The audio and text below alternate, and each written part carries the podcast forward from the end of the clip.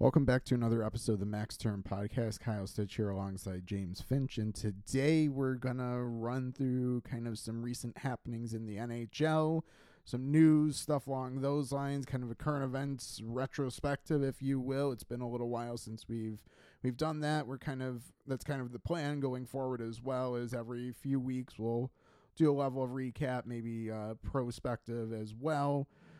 And uh, we appreciate you listening to this podcast and subscribing. It's available on all major podcast platforms. Max Term Podcast. Uh, if you're looking for our thoughts outside of just this podcast on X, formerly Twitter, I'm just going to say Twitter.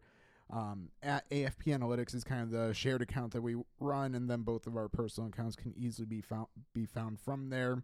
Uh, the new Bluesky app, we have both of us have personal accounts. We also have the AFP Analytics account over there as well. And I think we should be setting up this Max Term Pod account very shortly over there. So we appreciate you following along on that platform as well. We haven't utilized that as much, but I think going forward, we might try to do that as well. Uh, any ads, anything associated with this podcast are not necessarily products or anything that we're endorsing, working with, and one other caveat, especially as it comes to this, the first item we're going to talk about, we're not reporting anything here. Uh, we're kind of giving our opinion based on what's publicly available. Um, so don't take what we're going to say, especially on the first topic, as absolute fact. But I think putting some pieces together, we might be able to give you a good sense based on our personal experiences and knowledges that we have. Might be able to put something together here. So, with that, let's get on to that first topic, and that's Patrick Kane. Um, and who do we kind of, I guess we'll start, who do we see him potentially signing with? What teams do we think are going to be in the mix? Yeah, so in general, just to kind of start of, well, who's going to be able to afford Patrick Kane? And that's kind of a loaded question mid-season because there's this year not a whole lot of teams that went into the year with cap space. But then we got to consider there's teams that are going to be using um, LTIR, and maybe there's a little more space to fit someone like Kane in there's been some teams mentioned as kind of the I guess favorites. Um, Detroit gets mentioned a lot, the Red Wings, Florida Panthers, uh, a decent amount lately. I've seen over the past couple of weeks, handful of weeks, teams like Carolina getting thrown around, Colorado getting thrown around. One of the teams that I haven't really seen a whole lot, and I'm curious if they would have interest as a team that originally we would think wouldn't be able to afford Patrick Kane, but might be able to now with some LTIR. It's the Washington Capitals. The Capitals have kind of had a good start to the year. They're uh, eight, four, and two. Um, so uh, right now they're in a playoff spot issue being with them, I feel like they could kind of come back down to earth and they're not really scoring at the rate that a traditional historical Washington Capitals team would. Um, and I think most people, when you look at Patrick Kane, would be thinking he's going to come in and score some goals or at least help get the team to score some goals. So that's a team I'd watch. Um, kind of, I guess, more of a dark horse because they haven't been mentioned a whole lot. I would say someone like Edmonton would make sense the way that their season's going, but I'm not sure the money will really be there to make it happen. Um, so they could get crossed off pretty quickly. Um, one team that could definitely afford them with LTIR, I don't think they really need to, and I don't think the fit's there the New York Rangers. Uh, he didn't look too good for the Rangers. I think that they just steer clear of the situation. But uh, an- another rumored team that I think we kind of want to mention and talk about a little bit is his hometown team, the Buffalo Sabres.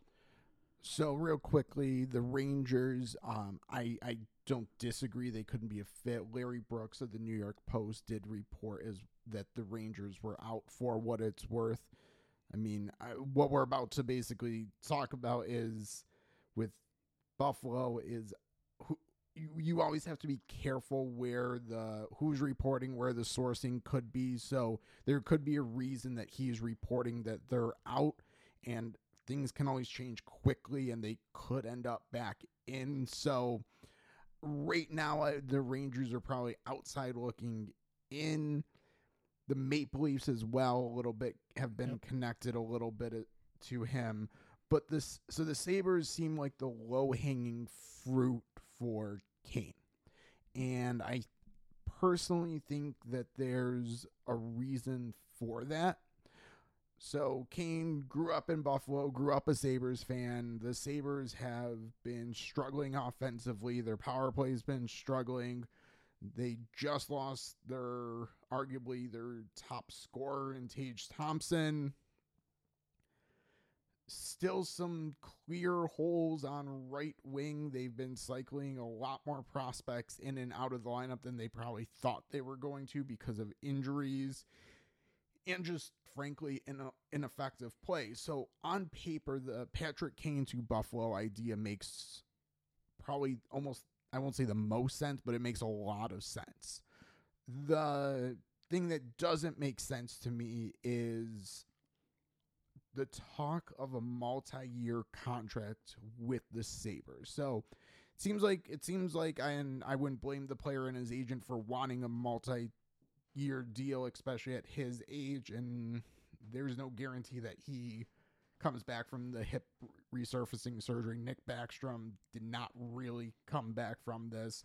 Other players who have had the same injury have not really come back from it. So it makes complete sense that they're looking for that multi-year contract. The Sabres have prospects in the pipeline that I think you can argue are or are not ready right now.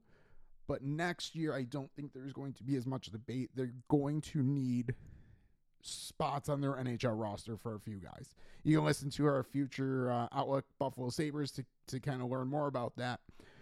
So, the reason that I think the Sabres have been connected to Kane, especially with a multi year contract, is strictly for the agent to kind of create leverage and get higher offers from other organizations.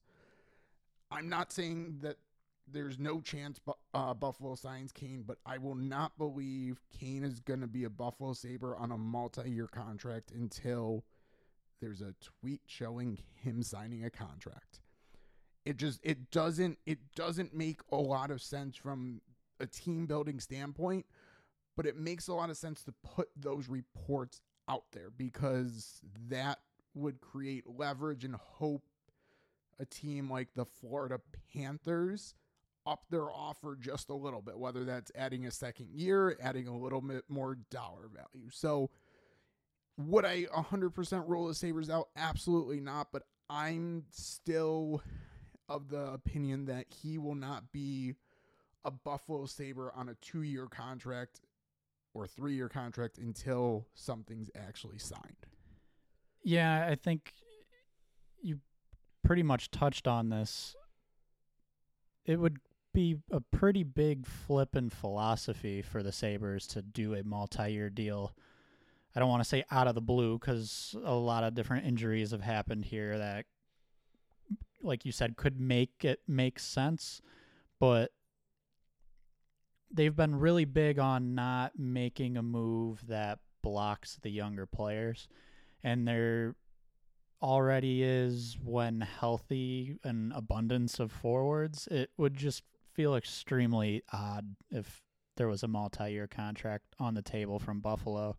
Um, I'm right there with you, I think, and kind of thinking this it might be more of a play from the agent, um, trying to up the offers a little bit all around from the teams like Florida or I don't know if Colorado's poking around there, just trying to get the best offer possible. It, it, it is kind of a situation, multi years. I'll believe it when I see it, but injury situation, uh, that just seems like such a stretch.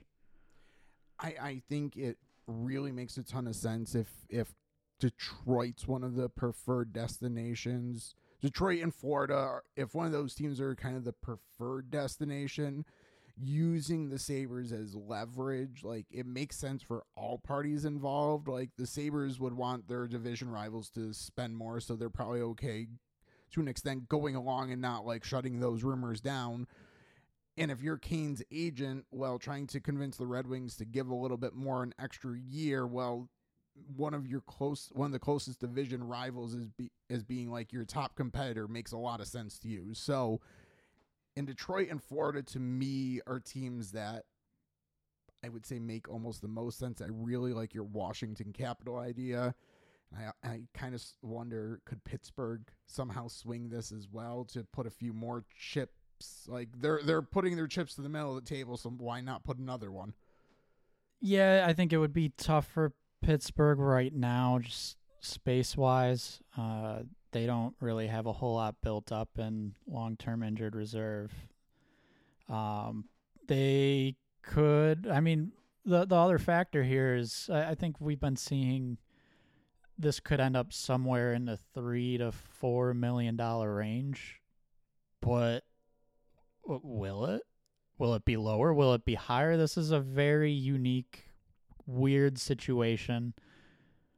Um, I think before any numbers were ever reported as speculation, someone could have speculated he he might go for a million or less. Like he's coming off a major major injury.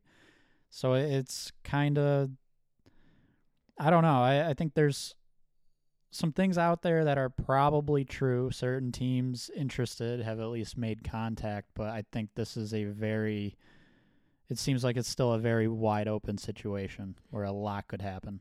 So I probably should have done a little more research before just spitting this out right now. I, I, I don't know for sure, but it came to my mind as you were talking through there. Could they do an incentive, a bonus heavy contract? I, I don't I don't as Kane I don't know if he's old enough. I don't know if the fact that he would be signing mid season precludes it. Um, so I, I'm I'm just spitballing that off the. He's 34. So okay, so he, he yeah. hasn't hit 35. So, uh, so I guess they can't do something like that. But that could also be like, hey, let's do a one year contract then with a kind of wink, wink, like understanding you'll get a second year with a heavy bonus or whatever to kind of push things down the road. I don't know. It it could be a contract where teams get a little creative he is turning 35 in three days. But again, I, I don't know how exactly that would factor in mid-season. Um, I I don't think that's something we'll really see in this situation. Um, I, I feel like he's gonna go for kind of the, the most guaranteed this season he can get. Yeah, I, I, I think I agree. I think it's I think speculating and just throwing it out there probably probably worthwhile, especially like if he if he wants to chase the money, like go get your money, fine. If if he is thinking about I'm just using Pittsburgh as the example, given that they have a lot of older talent, really probably could use another player on the wing. Like the fit would make a lot of sense, but salary wise it doesn't. So if if there's some creative ways to structure that, maybe maybe if there's enough will from Kane and his agent to get him to Pittsburgh or someone else for or Washington or insert insert Tampa Bay if you want to. Maybe there's maybe there's some creative structuring and maybe they do something with bonuses or something like that. The other thing I, I want to kind of touch on there, um, it, as far as him like chasing the money, it, he could chase the money for sure, but at the same time, everything we've kind of seen out there about Kane, there's been videos of him training and everything's going well. He's really healthy, feeling really good. Well, of course he is. That's maybe he actually is, but that's absolutely what an agent and a player's side of things would want to put out there and say, "Hey, we're we're ready to go."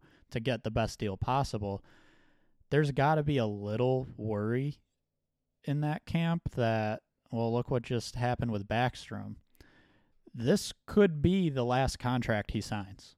Like, worst case scenario, this is the last contract Patrick Kane gets in the NHL. So it could still be seen as yes, chasing the money, but it very well could be it, depending on how things go. So I, I think that does definitely factor in a little bit, especially if he kind of sees two teams as kind of an equal situation and one can offer an extra 500k. So, fact checking myself a little bit, uh, I went through all the effort AFPanalytics.com to create an NHL glossary and reference site. So, you know, I probably should have just pulled up my own writing from a couple months ago and fact check myself here. So, Kane for this season cannot sign a contract with bonuses in because he will not have been 35 at the start of the league year. So, July 1st in this case and he also didn't miss enough games last season to have to basically fall in the other exception um, which is you have to have 400 NHL games obviously Patrick Kane has played that many in his career and spent at least 100 days on injured reserve during the previous season he played out most of the season maybe he should have spent some time on injured reserve so he could have been eligible to do something like this but that that's neither here nor there the same point, the idea of a bonus heavy contract, okay, yes, it can't happen now, but again, maybe they do a one year with uh, kind of like an immediate type extension down there. I don't know. Just just throwing some different ideas out there. It feels like if there's if he wants to make it work with a team and a team really wants to make it work, there's some cre- maybe some creative ways to do that. So one of the teams, I guess, uh, kind of glossed over, but that you had mentioned for Kane. But the reason we glossed over is probably because Kane's not the, going to probably solve their issues. That's the Edmonton Oilers, who recently fired head coach Jay Woodcroft and have hired Kris Knoblauch from the Hartford Wolfpack. And that's an that's an interesting kind of hire in and of itself. You rarely see an AHL coach from a different organization getting a head coaching job with another organization uh, going from AHL to NHL mid-season. Obviously happens all the time in the regulars after after the season's over in the I'd say the regular stretch, the off season if you will. But the again, in season, it's generally you put an assistant there, you bring someone up from your own AHL team, or you hire someone who's currently unemployed and bring them in. I would have thought they would have went probably the someone who's currently unemployed route. Um, maybe even a Bruce Boudreau would have been really interesting. He seems to have very short term success, but that was the way Edmonton went do we like this? Do we think that the head coach was the problem? Where where what are we thinking right here? I don't really think the head coach was the problem. Um, I, I do want to say it's kind of interesting to hire. Well, mm-hmm. one just to be able to have the conversation with another team's AHL coach mid-year, which kind of tells me it's one of two things. Either the Rangers just wanted to do right by their AHL coach and let him have the opportunity, or maybe they weren't as worried about losing him as they could have been, or maybe it's a mixture of those two things. It's just a really odd situation that doesn't happen very often. That said, I, I hope it works out. I hope uh, the coach is really good there. I don't think it was really a coaching issue, though. Um, I think this was more a situation where there was a team really struggling to get going and pretty much was backed into a corner of, well, there's nothing else we can really do right now to shift things up a little bit. Right up against the cap, they I want to say had some issues just in the off season maneuvering their roster, um, managing that well because of how close to the cap they are. So right now in season, there weren't a whole other a lot. There weren't a whole lot of options other than making a change on the coaching staff. That said, I've seen some suggestions that McDavid might be playing with a little bit of an injury, something bothering him a little bit, because he's not playing at the usual Connor McDavid levels. And honestly, I, I think this is kind of a team that, because of their cap situation, they they don't have a ton of depth. It would be nice to see them fill it out a little more, but again, don't have the money to. They also had a goaltending issue. Their $5 million goalie is now in the AHL and not performing very well down there. Really, just a, a tough situation, a tough start.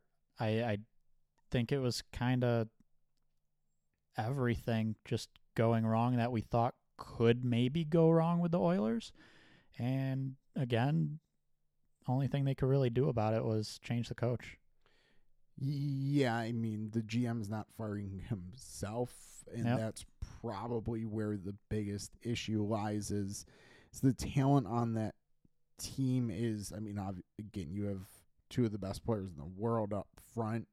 One one of them pro- is definitely dealing with something. I mean, he he missed games with injury, and I'm sure that he was not fully healthy when he came back. When there were reports that he was going to miss weeks and he was back within basically a, a full week or so give or take i forget a couple days but he was he was back much quicker than the anticipated timeline that probably had something to do with the fact that there was an outdoor heritage classic game that it would be absolutely just disastrous if he didn't play in so th- there's there's probably he's probably dealing with something but just all, all down their lineup, they're just not getting outside of Evander Kane right now. They're just not getting the performance that, like, the level of performance they need from a lot of their top, who should be their top players. So, uh, we also are planning a kind of a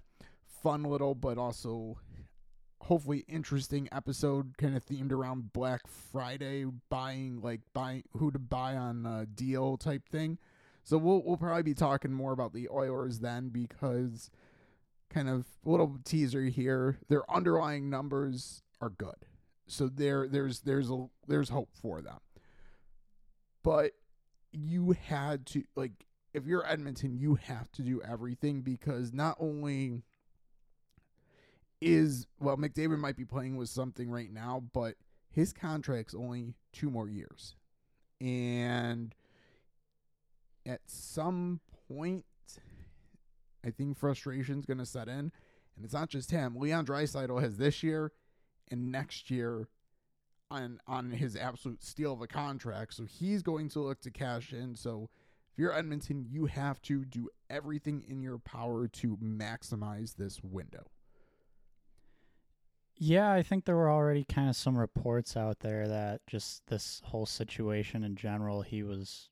I, think the report was that he was pissed off about it um, more than he ever has been, which kind of, well, duh. Like, that's the situation they're in right now. They should be one of the top teams, and they're looking like one of the worst teams, just if you glance. But really, like you said, we'll kind of talk about maybe in a future episode here that they should kind of be rebounding at some point here and looking a little bit better. One little caveat to that is I sort of wonder if this coaching change throws any kind of wrinkle into those underlying numbers that looked good. Is there going to be a change in how they play um, different philosophies offensively or defensively, and could we kind of see a different Oilers team in general? I, I guess that's to be seen in the coming weeks. One thing I I pulled it up real quick here. The Athletic had a piece. I think it was Dom from the Athletic. You don't want to try Dom's last name? I I uh, no. Um, do you know it? Uh, okay, Dom, I'll, I'll give it a shot. I'm sure I'm sure you absolutely listen to every episode of this podcast. Dom Lashu- Lashushin. Yeah, I, I'm I'm sure I'm wrong as well. I mean, apologies for any incorrect use or incorrect pronunciation. Um, that being said, usually does some pretty solid work for the athletic. Caught my eye. He put out a piece, 16 stats. And before he got into his 16 stats, he talked a bit about Connor McDavid and what's going on. We've referenced a bit on the AFP Analytics Twitter, the NHL stats, the edge stats that they have recently put out. Dom took a look at those for Connor McDavid, and there was one that stood out to me a little bit here. He hasn't had as many bursts, so skating bursts. Last year, he had 17.6 bursts per 60 above 20 miles an hour and 26.9 bursts between 18 and 20 miles per hour. This season, that's down to 16.3, so that's 17.6 to 16.3. And then the 26.9 bursts between 18 and 20 is down to 23.6. So there's a fairly significant decrease in the bursts for Connor McDavid. And again, this is very new data available to the public. It's tough to say anything for sure based off of it. But you can kind of draw some conclusions of something's probably just not quite feeling right for McDavid because he's not skating like he can. Yeah, I've fallen, I guess, a little off of you know other other things have come up that that have needed a little bit more attention than being able to put together these NHL edge stats stats at the AFP Analytics Twitter account. Hope hope to continue to throw them out uh, somewhat frequently because they are fun, and I think they there can be a level of insight gleaned. Like one of the first things that I looked at with that was Buffalo's Alex Tuch because watching him early in the season, it was clear there was an issue and. I basically came to the exact same conclusion, or at least used the numbers very similar to Dom, how Dom has used them. And seems like something's off with Tuch. See, like those numbers seem to speak that something's off to, with McDavid, and I mean, I think that's one of the kind of at least narratives that you can use those stats for right now. So. I, I know Dom's also done a level of statistical analysis with them. I, I read his first article um, on on some of the like year to year, and like the bursts are a pretty consistent thing in general if I remember from what he had written. So there's some value there, and I think, but at least it is saying, well, the stats are kind of indicating something's up. And McDavid not being right, I mean, he's he's obviously been one of the best players, but he also is a player who relies on basically being faster than everyone and being the best skater we've ever seen play the sport and that's how he was kind of scoring a lot of his goals and points. And if that's not there, I'm not going to say he's a bad player, but he's a lot more ordinary. Yeah, I mean, he's still playing well. He's just not playing at the level Connor McDavid plays at. And when you're an Oilers team who is very, very reliant on Connor McDavid playing at a Connor McDavid level, it's it shows. But keep an eye out for a future episode here because Oilers should be rebounding soon if their underlying stats kind of keep trending the way they are with this new coach. Uh, there should be a rebound here. They shouldn't be doing bad too much longer. Okay, I'll, I'll get my quick uh, Buffalo Bills comparison in here right now. You know, I, I am very frustrated, but the Oilers and the Buffalo Bills are are very similar in that they have superstars that they need to maximize the window on, and they need to do whatever they can to maximize that window. I will also throw the same, I'll throw a thing of caution in that Edmonton seems to be doing everything they can to appease their star player, and that might not be the recipe for success because I think some of the frustrations in the Buffalo Bills organization is the exact same thing. Everything's being done to appease their star player. Edmonton needs to be a level of careful. They hired Connor McDavid's agent to be their director of hockey ops. They hired his junior coach as their head coach.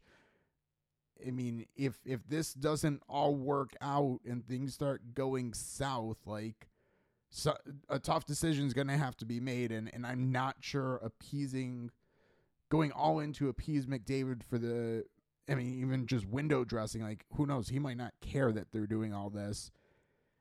Just a cautionary tale: if if the hires that they've made aren't actually good fits longer term, this I mean Edmonton's going to be in a tough spot if he were to walk anyways, but like you're you're making some decisions putting all your chips on Connor McDavid which you should, but you you do need to be a little bit mindful of that, but definitely maximize his window. And I just had to get I couldn't go this entire episode without talking about the Bills in that disaster. Oh, I know. Being a Western New York based podcast, uh, well, I, I know I, I like to watch their games. I've got family that are fans of the Bills, and in a way, I guess I sort of am too. I root for them, but you've got a little bit of a heavier fandom for them. Uh, things are tough. Things are tough. So, anyways, with with that with that tangent, I I, t- I promised myself I wouldn't hijack the whole a whole episode. I was offered the opportunity, but I, I said no. we'll, we'll we'll maintain our professional hockey standards We'll here. see uh, by the end of the NFL season. Hopefully, there's no need for an episode, but we or, can or the next then. time we record. True. But Uh, anyways, so want to stick in Western Canada while we're while we're out that direction with other kind of happenings in the NHL, or someone else we want to highlight first. Um, depends where you're going with that. I was thinking starting not not staying in Alberta, but going a little bit farther west to Vancouver. And let's let's let's eat this one. Let's take it now. Let's take it now. So in our in our season preview, the Canucks just say we were we thought Rick Tocchet was going to come in and try to implement a defensive structure. Well, classic Rick Tocchet. That's Yeah. what we were expecting.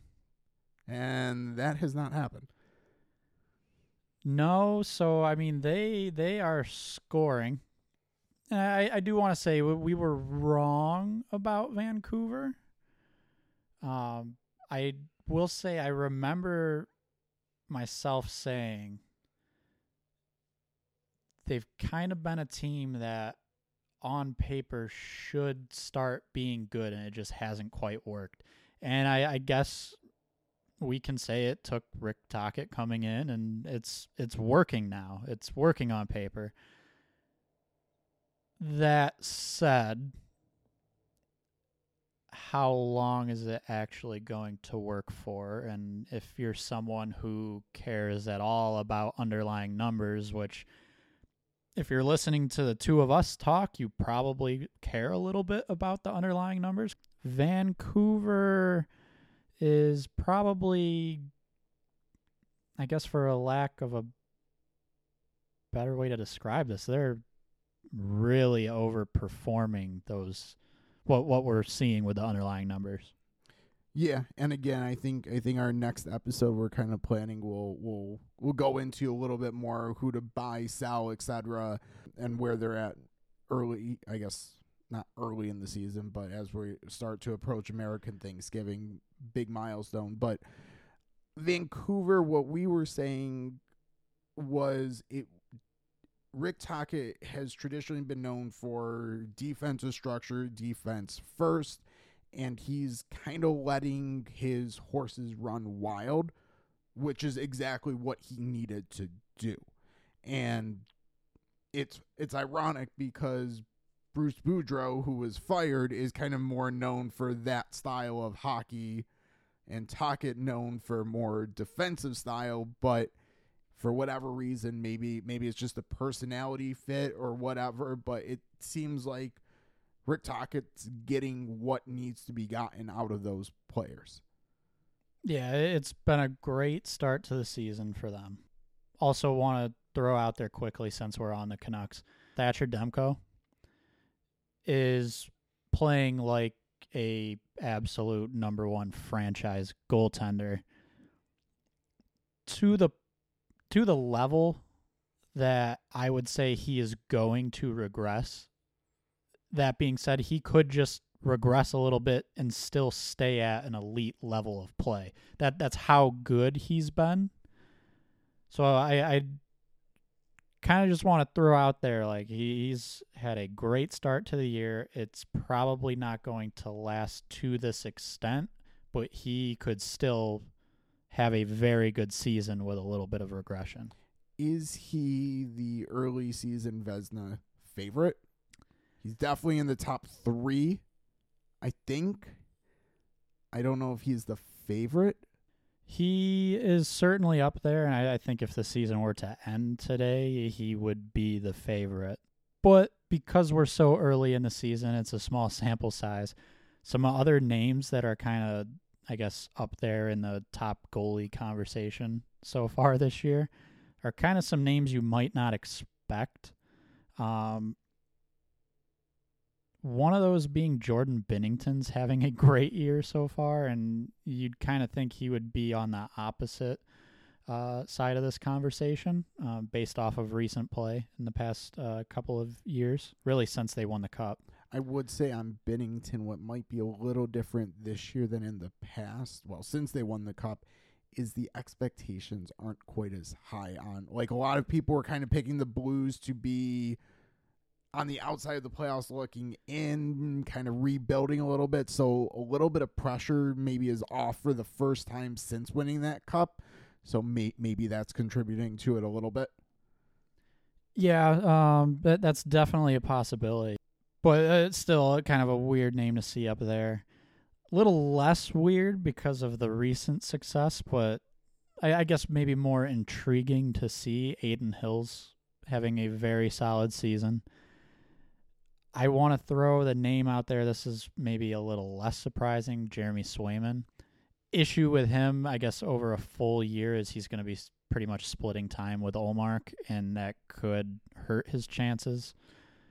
I'd say the same probably with Adin Hill as well. Like he Possibly, he's, yeah. he's, he's kind of their one, but low like More of a 1A. Yeah, Logan Thompson's getting his fair share of Yeah. starts as well. Where Demko is is the clear He's the majority guy in Vancouver. Yep. One name I want to throw out there that the team's record wouldn't really show this, but his numbers have been great. He's probably the reason they're as good as they are. Calgary Flames Jacob Markstrom is having a very solid season on a team that's not performing well. And I think the reason I find that important to throw out there is I because they're not performing well, he he wouldn't actually be a Vezina candidate.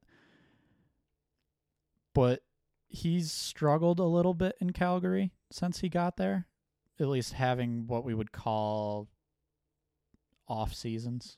And he's having a very solid year and I think if he wasn't and he was still that goalie that was having the off seasons, Calgary's situation could be way worse than it is right now. So I I guess I kind of wanted to throw that out there of just people might not be noticing it because their record's not too good, but Markstrom's actually p- playing pretty well. Let's see any other names.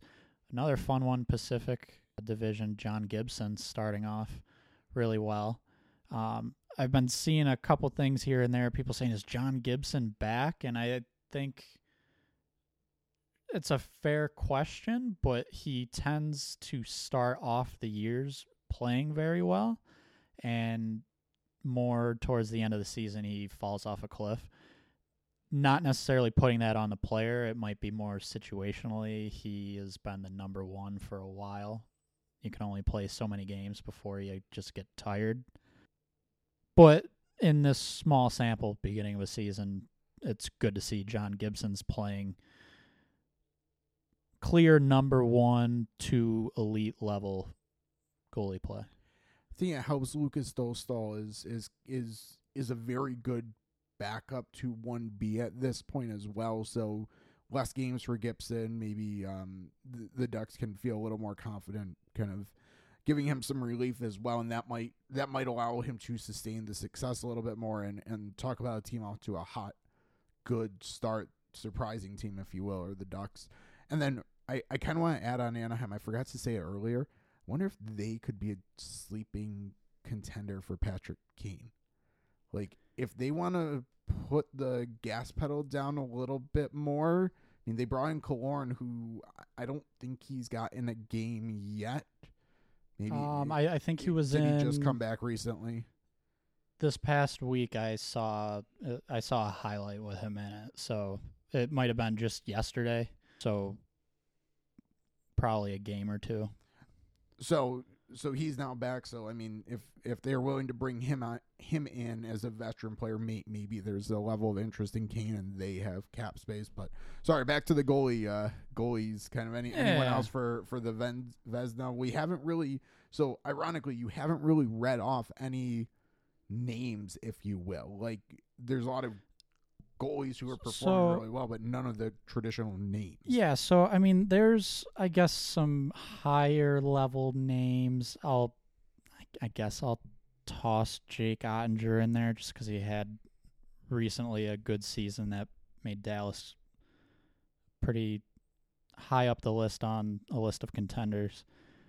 Shesterkin, Sorokin, kind of the, the two Russian goalies right now, I would say, that are kind of considered on a different level. They're playing fine. They're playing well, but they're not necessar- necessarily playing their elite level of of hockey right now. A third Russian goalie that hasn't played at all, and it's going to be a little while, is Vasilevskiy. So that's kind of a name we'd usually look for. That's obviously not there right now. I want to. We've been talking about Vezina. I kind of want to throw some top names out there that maybe aren't performing too well right now. First one I'll start with, and this one's interesting Connor Hellebuyck. Because Winnipeg's having a pretty decent season so far. It's not necessarily because of Hellebuyck. He's been very average to a little bit below average so far this season. So that's one I would look for some improvement, hopefully, at least if they want to make a push into the playoffs. That's why uh, I mean it's it's way too early. But like this is also why well it's early in the season, way too early in his contract. But this is why I would have been a little cautious if I was a team acquiring him. Is is like he he's still on that six million dollar contract. We're not even to that that big that big money deal yet, and you were seeing again small sample size this season, but we're seeing a little bit of a decline. So, Eh, but maybe there's going to be a little buyer remorse quick sooner than later because it will probably set in at some point. Yep, and I I've got one more name. We can move on from the goalies after you say Saros. Not a good start to the season. Yeah, I guess that's sort of another interesting one to me. I, I don't want to get too far ahead of ourselves here because we will be talking about different teams soon. But Predators are, I think, maybe a tiny bit better than they're playing right now. And again, Saros is not playing well, so it's not really where you would expect them to actually be bad. But again, it's a small sample size. Uh, most teams are like mid teens right now in games played, and most goalies, like the top guys, have played. Well, I, I guess Saros has 13 games, which is a majority of games played. But just that in itself, 13 games, you can't really base goalie play off of 13 games. So I'm, I'm not here to say, oh, Saros is bad now. It's he's just not having the best start to the year. Yeah, again, check out our uh, kind of Black Friday special, if you will. Buyers, sellers, teams teams to maybe buy into a little bit for some positive regression, sells for some negative regression, stuff like that. I'll be pounding the table for uh, Nashville in, in that episode. I've got a couple more things I want to talk about. You got anything else? No? Okay. First one I want to throw out there because I think in the off season when we've talked about this team, we were critical of this. New York Rangers, Alexis Lafrenière.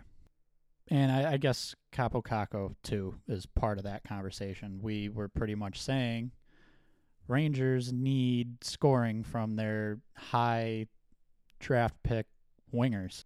Last season, they traded for Tarasenko and Kane because there were holes on the wing in the top six. So they, they need something from these two guys. Kaapo Kakko's not having a good year. Still concerning there. Alexis Lafrenière, I don't want to say he looks like a number one overall pick right now, at least based on how a lot of number one overall picks perform, but he's definitely seeming like he's on the right track. Expected goals for is just under 55%. Uh, Corsi can be a little telling. It doesn't necessarily give us the full picture, but his is pretty high up there right now, a little over 61%. Another thing I like, this is a little less advanced, but something I'd look at when when you look at points. So Lafrenière's got seven goals, four assists. That's 11 points in 14 games. I don't like really looking at just the blanket points that we see, but kind of okay, when is he getting these points? He's got a goal and an assist on the power play, so nine of his 11 points are even strength. I, I think we can kind of tell based on those other numbers, like expected goals for and the actual goals for, how he's playing at 5v5. But I, that's kind of another way, just at the very basic numbers, you could kind of look into it and see, okay, well, even strength, he's performing pretty well. So Um, I'm big on context, especially when we start talking about like underlying number stats like this when it comes to players on good teams or yes. at least teams with good records. I'll phrase it that way. Yep. The Rangers are off to a very good start. One of the best records in the league, one of the highest point percentages in the league.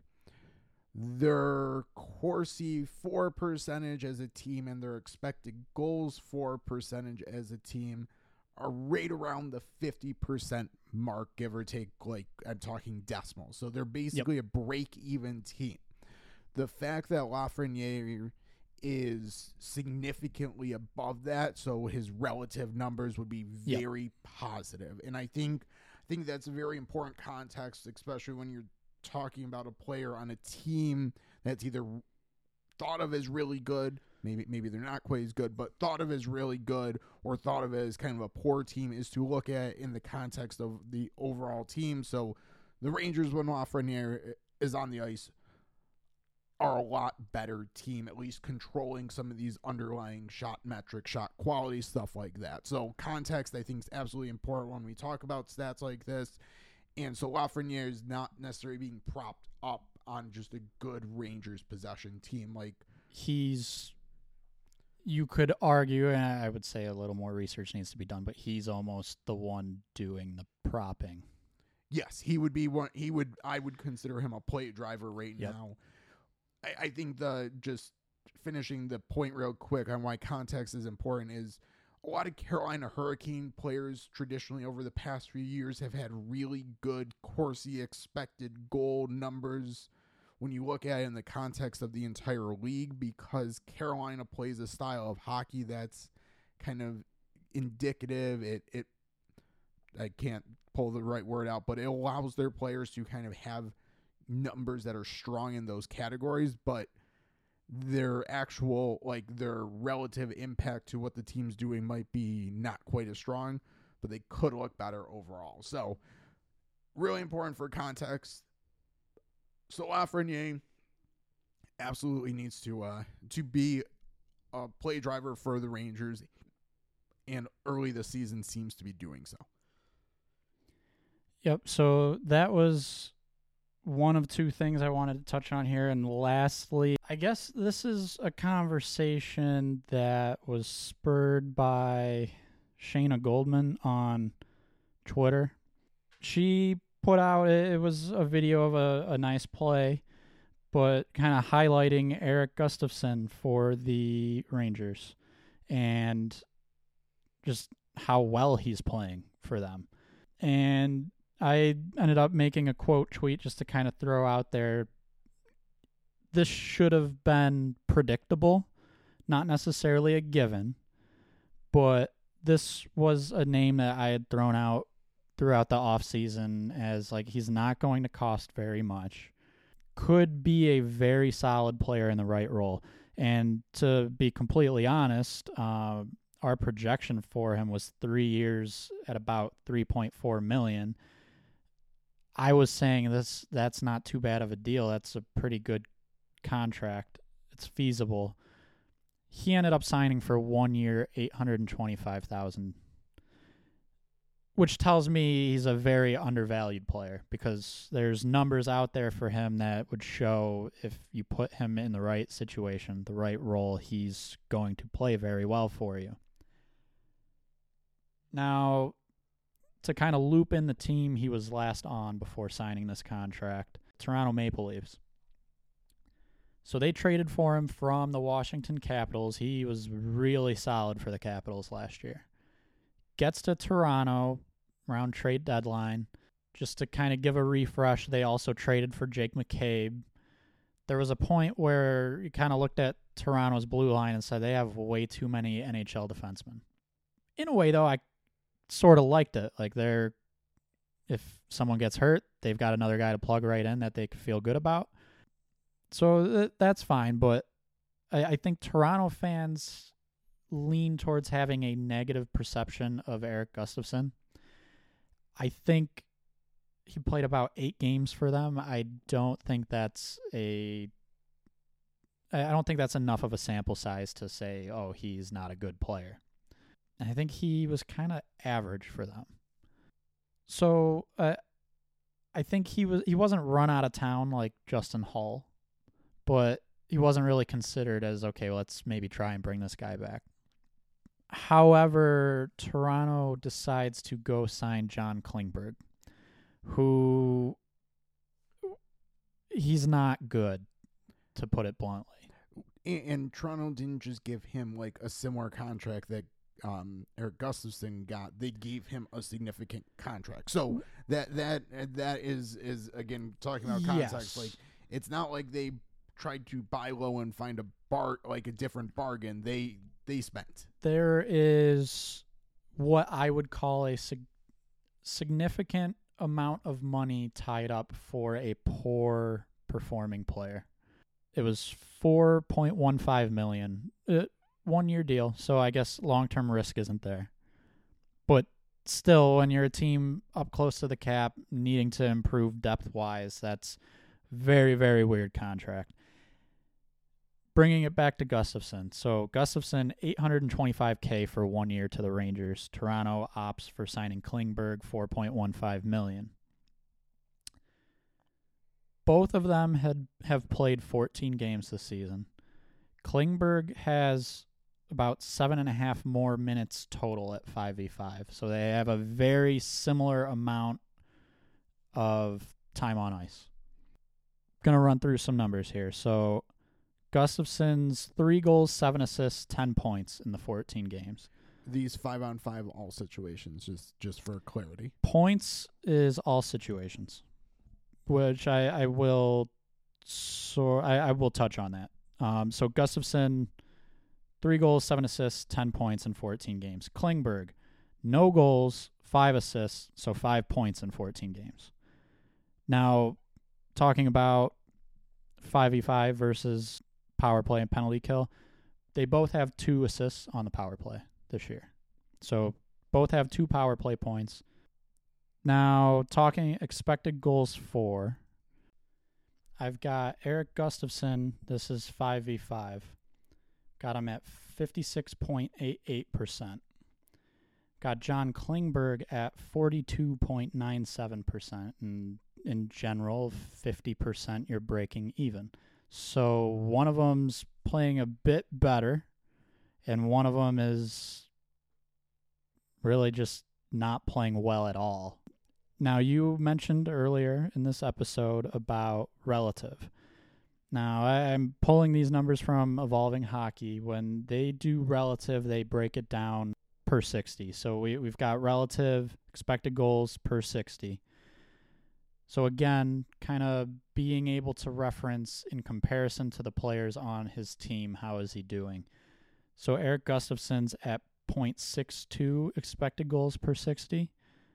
Klingberg is at minus 0.76 so again, one of them playing pretty well in comparison to the rest of his teammates, and the other one, just when he's on the ice, it's not good for his team.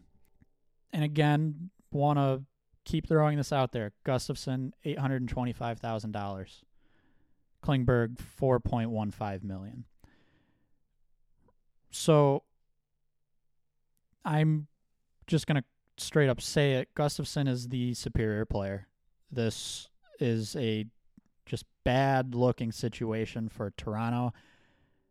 Even without looking at Gustafsson, I don't know what they were doing signing Klingberg. The one st- step I want to take here to take it a little further let's say Toronto signed Gustafsson instead of Klingberg. It's getting hypothetical, but that would be an extra 3.325 million that they would have had to spend.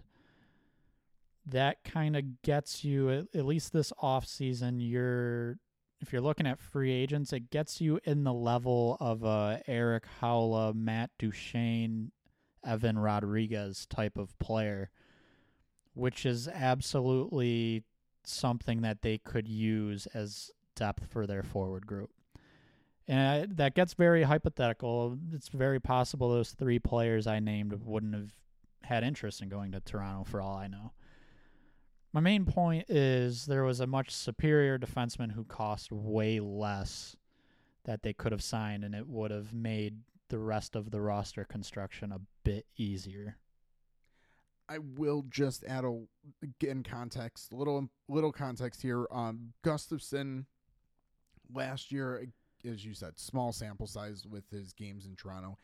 His expected goals for percentage relative, I I, I have natural stat trick up, so we're, we're they're a little bit different, but it was it was not good. I'll just say I'll just say that. Like so, it, it, there's lots of questions. Was it just too small of a sample? Didn't have time to acclimate, didn't get a fit, didn't get chemistry. Like all those are, are questionable. So it there's a level of like Toronto was justifiable in moving on, but at the same but your point about well him or there could have been someone else to use that money on opposed to spending what they did on John Klingberg, who has not been who's been terrible for them. Let's not sugarcoat that. Is probably correct. I mean, yeah. Well, so I might be being a little hard on Toronto. My my main point involving Toronto is Klingberg is a bad defenseman. In this scenario, looking at Gustafsson in comparison to Klingberg, just numbers wise right now, yes, I would absolutely take Gustafsson over Klingberg. It's very easy in hindsight to say they should have done it, and it wasn't great for Gustafsson in Toronto. So I, I'm I guess I'm more just trying to throw out there that for a team like Toronto that should have been bargain shopping ends up signing a defenseman who is really not that good to a fairly sizable cap hit when there were better options at a much lower cost, whether it was Gustafsson or someone else. Yes, and I think that is absolutely the point that needs to be driven home. And I think we have to mention as well they also paid Ryan Reaves 1.3 million dollars. Yes. So Toronto should have almost should have like five and a half more million dollars in cap space. Probably subtract some of that with uh, another defenseman, but like they should have let's let's just say four million because you have to replace probably Klingberg and, and Reaves on the roster, but that should have been done much more efficiently. So they should have an extra four million to work with. So here here we'll come full circle here. They wanted to, it would help them be in the Patrick Kane uh, sweepstakes if they really wanted to be. Say that mostly tongue in cheek but real, but it, it would have allowed them to probably add one more big name player, which I think right now is kind of, or at least another good depth player, which is kind of what they need right now to kind of balance out things a little bit more. Like their top guys are going, but then it's a black hole. Like they kind they kind of force themselves into trading Sam Lafferty. I'm not saying that Sam Lafferty is solving all their issues, but he's better. He's a lot better than Ryan Reaves. Yeah, and uh, to speak more specifically, they are way over the cap. They've got some guys on LTIR, but with how far over the cap they are, that they don't have space really to work with right now, and so yeah, a move like maybe having interest in Patrick Kane would be really tough to swing without moving someone out, or I guess another injury pops up. I I don't know, but they kind of backed themselves into this corner. Yeah, they they back themselves into a much small like smaller space than they had to. Like the fact that they're as close to the LTI, LTIR long term injured reserve ceiling is is their own is kind of their own doing and if they weren't there they probably they would have a level more flexibility again i'm i'm jokingly saying patrick kane as we're about to wrap and kind of Yeah. connected full circle but like In theory, they would be a fit if they had space. yeah and and that's just one name i mean Yeah. it insert insert generic veteran that they could acquire at the deadline or like mid-season or something i- instead of patrick kane and if they didn't have the Reaves and Klingberg contract, it would be a lot easier to do so, a lot less maneuvering. So, They could have paid top Chicago Blackhawk Corey Perry four million dollars. well, I don't know if, well, I mean, he's probably more impactful than Ryan Reaves. So, I would think so. Eh, I mean, there, there's I think the. Perry's having. I could be wrong, but I want to say I saw he's actually playing fairly well for them so far. Yeah, well, okay. But no, I, that's hundred percent a joke. I'm not serious about it. But uh, well, well, I think since we've reached the Corey Perry to Toronto Maple Leafs joke of the of the episode, feel like that's probably the time to wrap this one up. Yeah. We've kind of exhausted uh, a lot of things, but so that, those are those are kind of some of the big current events. As as I said, our next episode we're going to look at kind of a f- more forward looking. This was kind of a retrospective, but kind of theme something around Black Friday. Teams that are going to be buyers, sellers, players to buy, players to sell, stuff like that. And um, appreciate you listening to this episode, subscribing wherever you might consume your podcast. Follow us on Twitter at AFP Analytics, uh, Bluesky as well at AFP Analytics, as well as our personal accounts can all be found um, on Twitter at the AFP Analytics handle. On Bluesky, it's just our names, very easy to find us. And with that, we'll talk to you next time.